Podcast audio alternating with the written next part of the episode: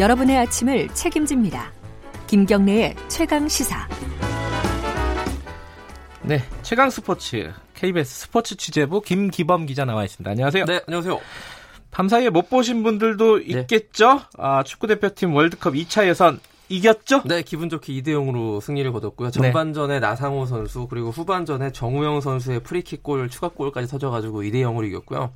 내용 조금 불만족스러운 면도 있었지만 그러니까요. 잘 못 풀었다고 중간에는 그런 네. 얘기도 있더라고요. 이런 경기는요. 네. 월드컵 최종 예선 아니 월드컵 예선의 원정 경기는 네. 골 넣고 이기면은 그게 최선입니다. 그 내용까지 어, 너무 욕심을 부려서는 안 되고 아. 첫 경기였다는 점 그리고 네. 원정 경기는 우리 투르크메니스탄도 뭐 중동까지는 아니지만 굉장히 좀 그 환경이 좀 다른 곳이고 네. 뭐 잔디 상태나 이런 것들을 감안했을 때 우리가 실점하지 않고 완승 거뒀다는 것 자체에 좀 의미를 둬야 되고요. 물론 벤투 감독 본인도 만족스럽지는 못한 경기력이라고 했는데요. 앞으로 네. 점점 더 중- 좋아지는 게 중요한 것 같습니다. 음. 자, 어쨌든 첫 경기 월드컵으로 향하는 첫 발을 잘 내디딘 것이고 이제부터 10월에 또 한 번 이제 모이게 되는데요. 네. 9월은 끝났고 스리랑카와의 홈 경기 그리고 북한으로 아직 확정은 아닙니다만 평양 네. 원정을 가게 되는데 이게 굉장히 큰 관심을 모을 수밖에 없는 경기가 되겠고요. 네. 지금 우리나라가 2차 예선 H조에 속해 있는데요.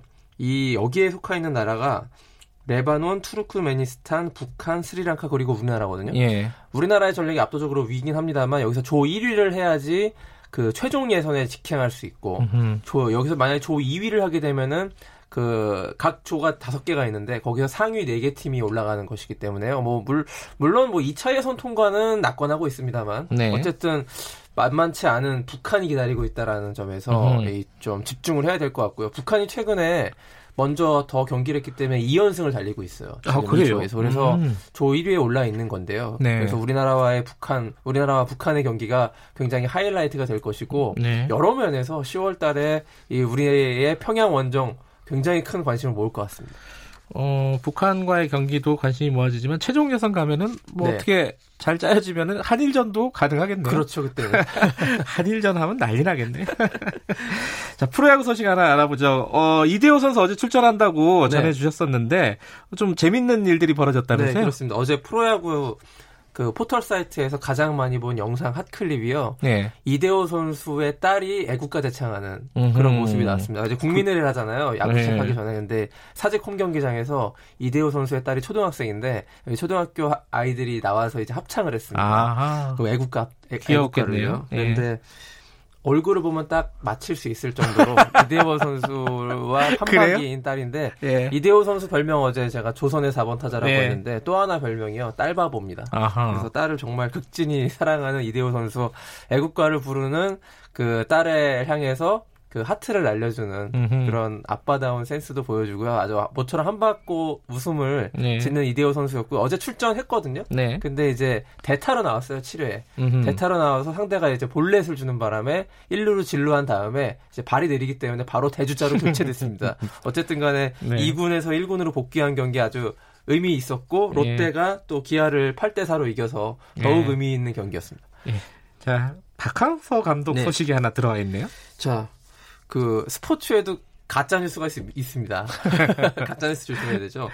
그 최근에 박항서 감독이랑 네. 그 박항서 감독이 이끄는 베트남 축구 대표팀 그리고 히딩크 감독이 중국 22세 이하 축구 대표팀 이끌고 있거든요. 네. 이두 팀이 친선 경기를 했는데 당연히 이제 히딩크 감독과 박항서 감독은 2002년 한일 월드컵 당시 아, 그렇죠. 감독과 코치 관계였습니다. 그래서 네. 절친한 사이고 그래서 경기 전에 이제 악수하고 친밀하게 인사를 하고 언론 앞에서 이제 가, 가볍게 인터뷰를 하는 그런 모습이 공개됐는데요. 그때 이제 어, 박항서 감독이 안경을 벗고 눈을 이렇게 훔치는 장면이 나왔는데 네.